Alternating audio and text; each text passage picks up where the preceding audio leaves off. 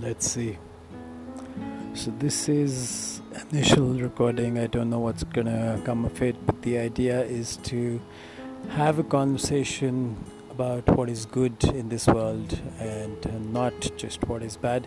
Ideally, target so much on the good that we start thinking about that in general, and um, you know that's the basic idea, where we get to learn and teach the lessons to our future generation, but we get to learn them ourselves and hopefully be able to implement such basic things that we should be teaching ourselves and our children and the entire human race.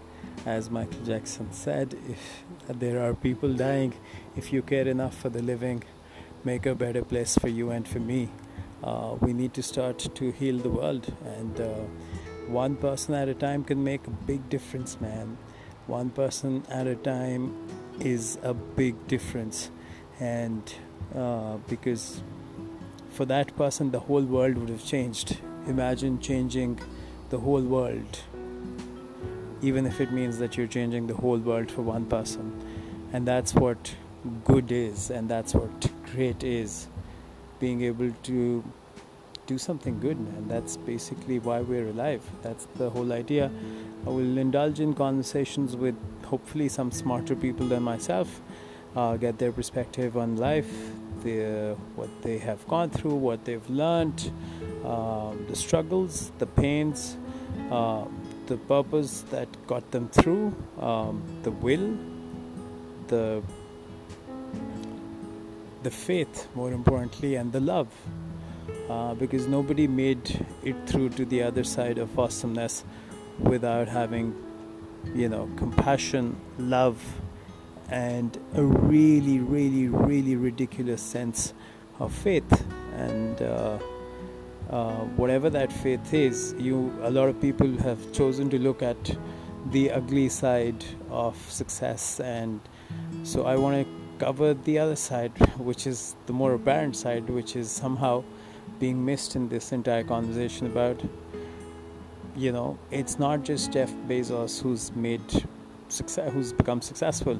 And even that person gets to face what you know all the wrong that he's been he has done. But nobody would have made it to his position without faith. In what? We don't know. But faith in itself is reason enough. So that's the intention. How did they understand the idea of success in before they were successful? And are they successful in their own head? You know, what do they want more? Or have they figured out maybe they've asked for the wrong things? Because there's so many aspects to one's life. We generally look at economic uh, gains and monetary gains and fiscal gains as the only form of success or maybe even the number of your followers on instagram and uh, the number of people that listen to your podcast. But you know those really really really really really really successful ones that already have all of that the money the fame the power the influence. Did you know, would they ever open up to having a conversation about wanting the wrong thing, maybe? And when they got it, they realized they wanted more or a different thing. So, what is the concept of life's course correction of wants? Uh, or, you know, if I can find somebody who has achieved whatever they wanted and then chilled I want to know what chill is. I want to know if that really exists, especially for those who want to live in the world, not in a cave. They should have a reason to exist as well. So let's hope I get to do something interesting.